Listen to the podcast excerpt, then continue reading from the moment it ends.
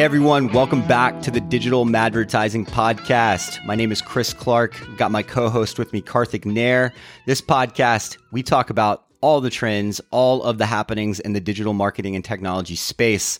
Today, we've got a lot on our plate. We're going to be talking a little bit about connected television. We're going to be talking about Elon Musk and Twitter. We've got some consumer shopping behavior insights and suggestions that uh, we'll dig a little bit deeper in towards the holiday season, but we're going to start teasing that and so much more. So sit back, enjoy, and uh, we'll be with you shortly.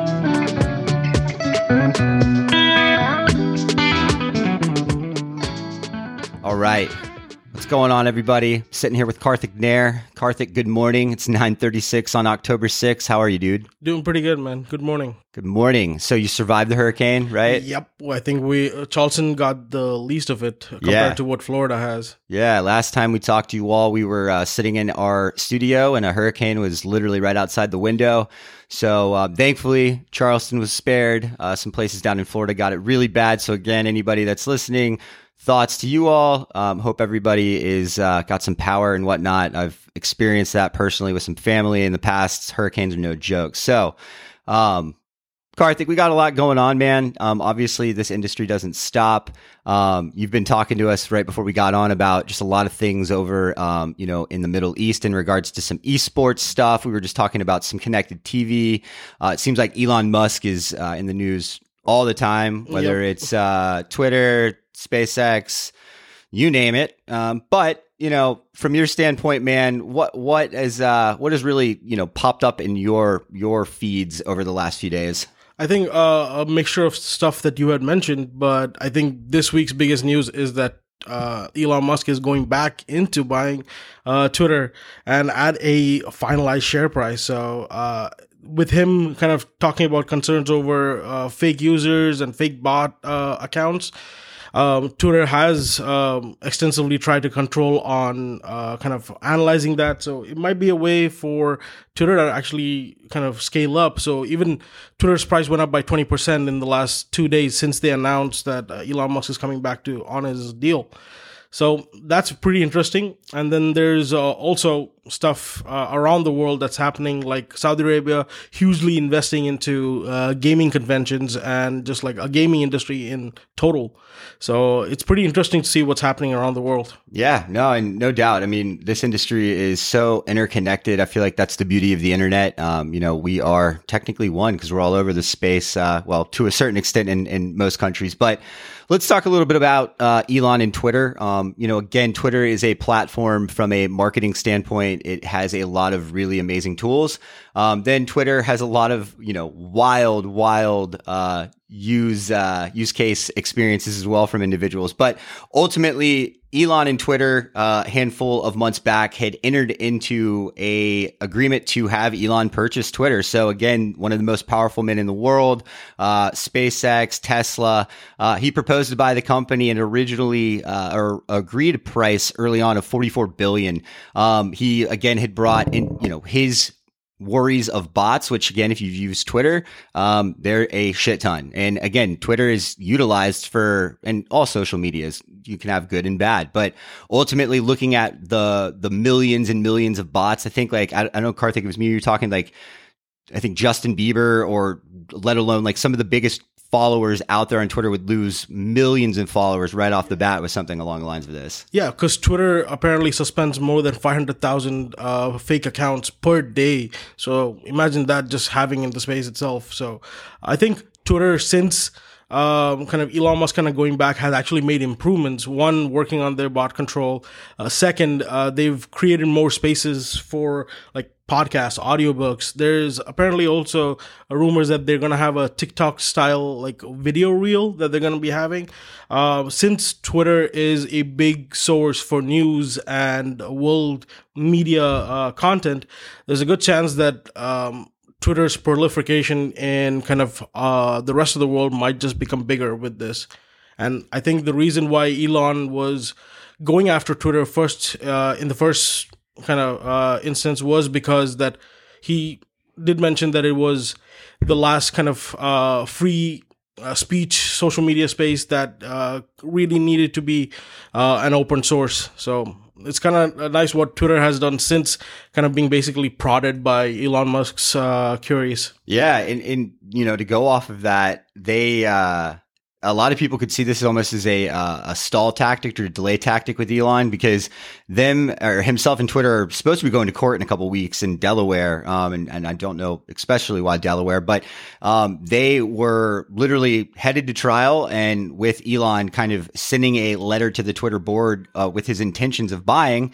Uh, now, again, you know, this is potentially postpone this trial, pushed it back a little bit. So, you know, we'll keep you up to date. But you know, Karthik had mentioned um, Twitter's stocks had basically been halted uh, for for basically two days or since the news. But once it resumed trading, uh, you know, Tuesday the fourth, it soared twenty two percent and closed, like you said, at fifty two dollars. So uh, that man, when he tweets or talks, moves mountains. Um, so him acquiring Twitter, uh, a lot of people are interested to see if it's uh, you know a good thing or a bad thing. But like you said, he's ultimately moved them in a way that they're yeah. cleaning up some of the bullshit. No, definitely, and I think uh, that's what I think. Twitter just has made it a little bit more. Uh, they've made improvements within their space just to make it a little bit more relevant. Yeah, absolutely.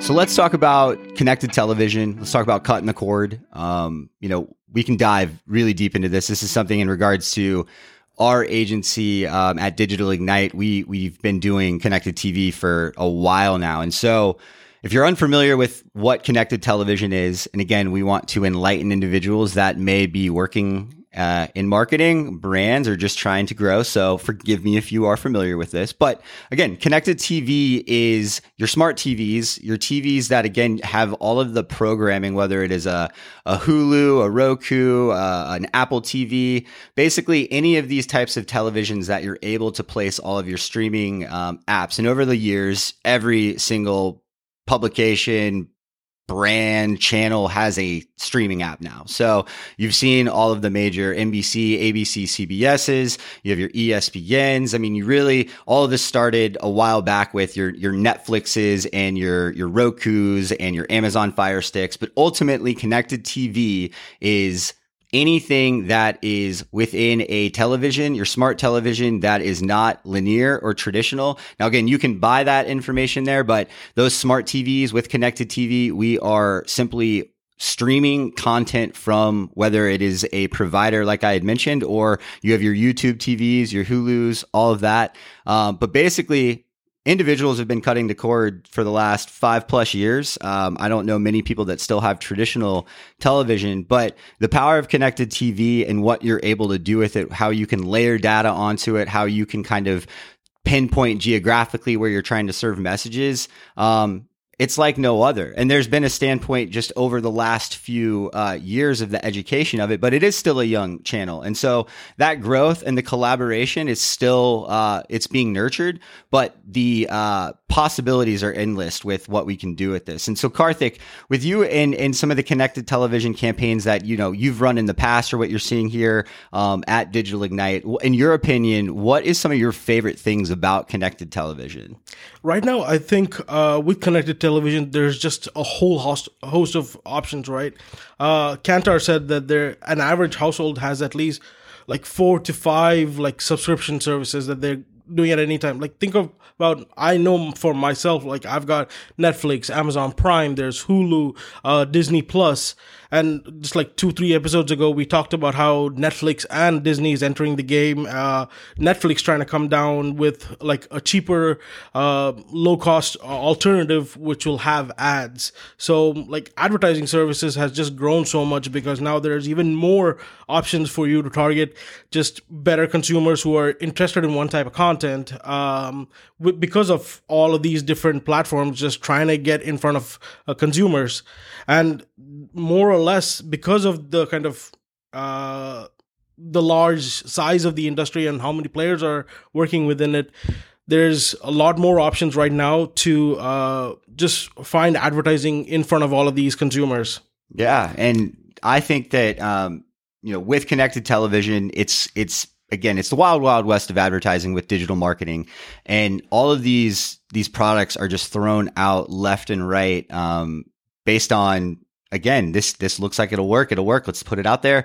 Streaming has been something that we've seen coming. Video is dominant now. I remember being in sales pitches or, or, strategy sessions with companies in 2017 or 2016 and we were like by 2018 90% of what you're going to be out there serving out there is going to be video and really the ability to to tell stories to be able to get in front of audiences strategically with a video uh, ad is so important. But there's been complexities within connected television as it's grown. So basically the difference between, you know, a connected television buy and let's say you're buying from a local TV channel or a major network, you've got to go to that major network and you've got to cut a deal. And so with that, you're getting certain amounts of placement, spot time on that channel directly on that placement. So potentially the individuals hitting that or watching that content might not be relevant to you. And so with the connected television advancement and where it is nowadays, to be able to leverage data and to pinpoint how you're able to place that video to the core consumer that you're trying to target, it's amazing. But it, like I mentioned, has been the wild, wild west. And so we utilize platforms through our programmatic platforms, whether it's our, our demand side platforms, the trade desk. Um, we've used, um, TubeMogul, which is now Adobe in the, uh, excuse me, TubeMogul in the past, which is now Adobe. That was a straight up only video platform, uh, and numerous other demand side platforms. But what those have done is they've allowed advertisers to come in and basically what we talked about in our last podcast, find that siloed data. So based off of um, potential consumers, you can target them based off their behaviors and, and, and demographics, but also more so based off of now all of these different streaming entities, they have sold their inventory programmatically. And so our team can come in and a la carte select specific, let's say if we're working with a, a sports team and we want to uh, push a little bit heavier on some specific sports inventory, we can. Or if we have a fashion brand that we're working with, we want to make sure that we're hitting some inventory that is relevant to uh, them channel wise and then also behavioral and demographic wise. And uh, one of the things that I've seen more is there's been more technology involved in just the video services. So Hulu ads right now, there you can display a barcode that you can uh, scan right then and there. It'll take you to a landing page. Uh, a lot of some of the bigger brands are already utilizing it, like State Farm and uh, some of the like Geico. Also, I've seen ads where they just display a barcode and you can automatically, if you're using an Apple TV it'll automatically send send it to this phone or this email. And I think when if you're displaying value like that in your ads through like whatever uh, streaming content you're doing, uh, there's a way to engage your uh, consu- your customers in a more experiential way, which is turning into the norm where um, consumers are looking for more kind of activity, more uh, engagement with the brand they're trying to, you know, uh, either have a following for or have some sort of a loyalty to. Yeah, and and just kind of pulling some more nuggets um, from just some of our our providers, but eMarketer forecasts that there will be 109.3 million households with the CTV or CTV access by the end of this year, which equates to about 83.6% of US households. So, I mean, again, that's a massive number. I mean, look at, look at just the difference in the last 10 years. And so as linear and traditional TV phases out, again, it's still important inventory and it's still out there and you're still going to be able to utilize that. And I'm not, you know, using this as a death rattle for TV, but ultimately, I mean, the, the, the writing's on the wall with this. So, um, there's a few other, you know, statistics that I was able to pull, but it was showing like traditionally events that were, you know, reserved for linear TV. So let's talk about the World Cup coming up. Um, people that or brands have paid buku bucks years in advance to buy these inventory or buy this type of inventory. And so now with uh, Q4 CT viewership, with these the World Cup coming up and all of the other different sports uh, entities or, or events happening, the inventory is selling like crazy. And so, uh, NBC Universal has shared that it's sold almost 90% of its 2022 FIFA World Cup advertising, advertising inventory, uh, months ahead of the, the tournament. So, I mean, that's, that's strictly like streaming inventory. So you're seeing brands now shifting already, which we've known, but you're now seeing it like these juggernauts of like, we'll think of maybe like a Coca-Cola or Budweiser. I mean, I'm talking American brands. Yeah. There's going to be massive, massive amounts of overseas brands too coming into the table, but um, it's just different now. Like waking up back in the day when I'd watch the World Cup in Germany. You'd watch it on TV at six in the morning. Mm-hmm. You're getting your local TV ads. It's going to be a very different experience for you coming up here in November. And um, that's also one thing. Like I think more people are okay with seeing ads just because you can get it at a lower kind of tier cost.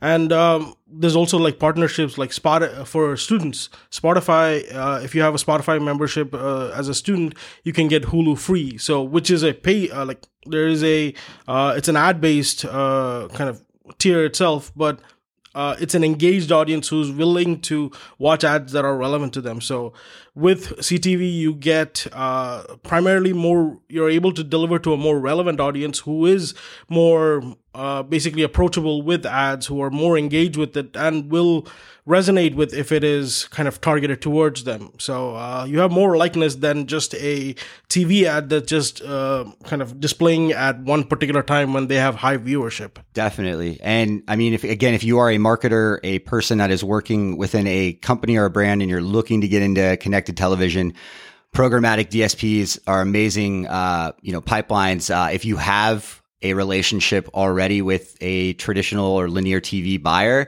um, they have inventory as well. But if you're working with an agency, make sure you talk to that agency about that inventory available because a lot of the time, going straight to the demand side platforms, you're going to be able to get that inventory uh, for a better price than compared to going to the uh, traditional side where they still have to mark that up a lot. Um, all right. Well, let's dig right into uh, live shopping. Karthik, you were just kind of enlightening me a lot of this uh, based on some of the stuff that's happening in China. And now it looks like TikTok is said to be launching some live shopping in the United States. So, what's going on? Yeah, no, um, live shopping I think was, is huge in uh, China and some of uh, some of that part that side of the world. Can you give our viewers or our listeners like what what is that? Okay, so think about QVC, but on your phone. So, you know, people are displaying their products. You can bid on it actively. You can buy right through when they're displaying it. So you just open up your chat feature and just say, I want this product. Uh, there's local uh, businesses here in Charleston that do it. They do weekly uh, live shopping live videos on Facebook and then you just message them or you uh, put out a comment that says, I want this product and then they reach out to you. So there's ways that smaller brands and like Etsy stores have really leveraged this in the past. But I think the way TikTok is trying to come, uh, they initially tried to release it in UK, but it didn't really work that well. But I think, uh, the US audience is just a little bit more, uh, willing to like, you know, purchase on, uh, impulse, try to find like a really good yeah. product um, and I think especially with brands, say like a specific uh, brand that has a high volume, say let's take um, Sephora. Sephora does a big deal. They start going live shopping and they're doing a deal on all of their makeup or just some of their cosmetic items. Uh, there's a good number of uh, kind of an engaged audience that will tune into it. Maybe they find something that they really like, but they haven't purchased in the past. Now, because you're explaining the product, you're showing, uh, you're showing how it looks on a model, or just showing like a live product demonstration. It's immediately they can choose to buy it right then and there, get uh, delivered to their doorstep in like two days. So I think live shopping, TikTok has really um, kind of invested a lot into making more uh, curated for the American market uh, than it was kind of tailored for the Chinese audience. Um, Weibo is another big social media uh, kind of movement over there. They've really leveraged that with uh, seamless like digital transactions, just like how Apple Pay works. I think TikTok is going to uh, include like Venmo, Cash App, and uh, Apple Pay as a way to make it more streamlined so that you can have that very instant access to consumers who are willing to purchase your product that you're demonstrating at that point. That's it's uh it's a really cool um uh thought and, and idea of like what these companies are doing. And it, and it shows like with TikTok, um, they are, they're smart. They're hunting for partners, uh, per Adweek, um, here in the United States to, to outsource those, those features. And so right now it looks like, um, a report from the Financial Times shows that they've been talking with a company out of California called Talk Shop Live. Mm-hmm. Um, and these individuals basically have built an infrastructure for live shopping, uh, features for TikTok and it'll allow creators and brands to sell goods through videos on the platform. Um, they take take a 10% commission from the sellers for providing the service, and TikTok will likely cover the cost for the initial phase of the project. So they've been working um, with some investors right now, um, and it looks like they've raised about six million in a seed extension since last year, but haven't really finalized any of the terms per this article. So, um, you know, there's little information about when the feature will go live, but this is sick. I mean, for me, looking at just how the experience of live um, anything nowadays within your whether it's your mobile device or just um, uh, you guys remember um, the uh, the quiz show that came out Yes. a couple of years ago I, have mentioned that so many times. Is it comes on right at three o'clock yeah, or six um, o'clock? I and I, I was going to say like Scott, uh, Quiz Daddy, um, what's up? But um, yeah, I, I'm having a blank on the, the the show. But again, that that was like revolutionizing um, the time because you would have two time periods a day. Yeah, yeah, HQ. Good lord, man, what is up? We actually got a shout out one day uh, from Scott on there. That's so our awesome. team, we'd all pause and play. And uh, I won one time. I won a little bit, like 175 cents. Nice. Um, but that type of um, you know, technology and idea. It was so young then, Yep. but seeing it then, we're like, holy moly, the ability to be able to gather large groups of individuals in a live, you know, chat like that or a live experience.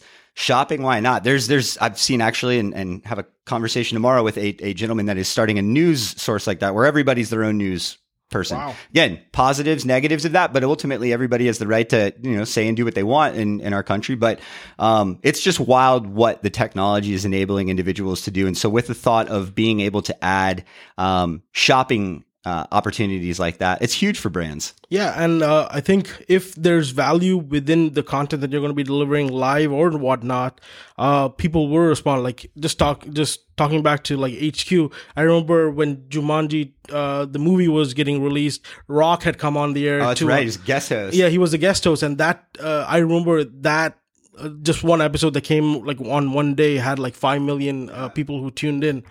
But um, it's funny that TikTok is now trying to uh, kind of push huge into live shopping when, as of I think October first, Facebook has stopped their live shop uh, like live shopping feature. Their um, even including Instagram, but Pinterest, Twitter, they've all expressed interest in kind of going into that market. But TikTok, since they've already had such a big foothold on the short form video content, it just makes more sense for them to like directly dive into kind of live shopping. Yeah, well, the uh, wars of the streaming and big social apps continue. So, we don't want to take too much more of your time. Uh, coming up over the next few weeks, we're going to be talking about holidays. So, we've got, you know, it's October 6th. We got Halloween coming up. Um, we're we're going to talk a little bit more about, like, uh, Karthik and I were talking about Hocus Pocus and Disney's, uh, you know, ability or, or trying to get more streaming eyeballs over to them. I think that's, you know, give a quick little summary of that really fast, actually. Yeah, so I think um, take Halloween's. Uh, October is basically the month of Halloween. There's uh, each and every content space right now, like Netflix, Hulu, Amazon. They've all got curated titles that is kind of specific to this uh, holiday content or this holiday atmosphere. Hocus Pocus 2 is coming back on Disney Plus. That's a big thing because I think uh, Hocus Pocus, when it first came out, was one type of an audience that's now emerged into uh, either home homeowners, uh, parents, this completely new set of audience that also has their kids that they want to watch it with. So it's one. It plays on two biggest forms of advertising: nostalgic advertising and uh, kind of experiential. So now they can experience it with their kids, their uh, kind of their friends again but they're also being nostalgic about how they used to enjoy it back in the day. This for brands also could really be influential. Just thinking about how past uh, Halloween kind of markets were with uh, specific types of, you know, we're all waiting for the costume stores that pos- pop up around the corner. So I think it just uh, resonates with the consumers when you have kind of curated content or curated kind of promotions. Because right after Halloween, what comes? Thanksgiving. There's going to be a lot of Thanksgiving content that's going to be around Friday, there. Yeah. yeah. Hallmark, uh, Hallmark now has a, a connected TV app as well, but uh, Hallmark is probably going to do a lot of stuff on there, and I think it's just resonating with uh, what's going on in the kind of market at that time. This year, especially, is a little bit nuanced because of kind of the recession and the pandemic and everything. There's a lot more, less maybe uh, spendable income in the consumers' pockets but if uh, you do kind of are able to uh, cross over and be able to reach out and be able to kind of show value in your product, there's a good chance that this is the time that they will convert. I was going to say, I think you're going to see people be a little bit more creative in how they can get that content out there. And I think the, the ability with social media and some of these other, uh, ways to reach people, you're going to be able to, uh, leverage people's trust. And that's a, that's a big factor. And we'll, we'll talk about some of these, uh, these consumer uh, behaviors and and um, just in regards to holidays. Uh, we've got some Halloween stuff coming up. I think we can talk in regards to how Halloween and brands have shifted post pandemic. So we'll we'll share some spooky details there. Uh, we'll dive into some uh, Black Friday and holiday shopping with some of our, um, our, our team members, and we may have a special guest join us as well. We'll we'll tease that coming up in future episodes. But um, y'all, this has uh, again been fun. Karthik, thank you so much, man, Thank for you. for pulling uh, a lot of this information together. And uh, you all don't see him, but we've got Connor Sage back here uh, producing and making all of the music. So again, everything that you're hearing is coming from Connor. He's uh, super super talented in everything that he's doing, man. So he's making all of the the magic happen. So y'all, please, this is our our third, or excuse me, this will be our fourth episode. So give us some love, please. Like we're uh, we're pushing it out on our social channels. We're doing a little bit of advertising ourselves, but share it with your friends, your family. If you have anybody that works at a company is looking to learn just a little bit more about this world where we are in advertising, let them listen to it, share it with them, and then go give us a subscribe on the podcasting network, Spotify, Apple, all of those good places. Follow us on social media at Digital Ignite. And if you want to learn more, we've got an amazing team here in Charleston, and we'd be more than happy to sit down and talk to you about that. That's Digital Ignite, digital hyphen or dash ignite.com. Karthik, thank you so much for the time Thank today, you. man. Yeah. All right, y'all. Until next time. Peace.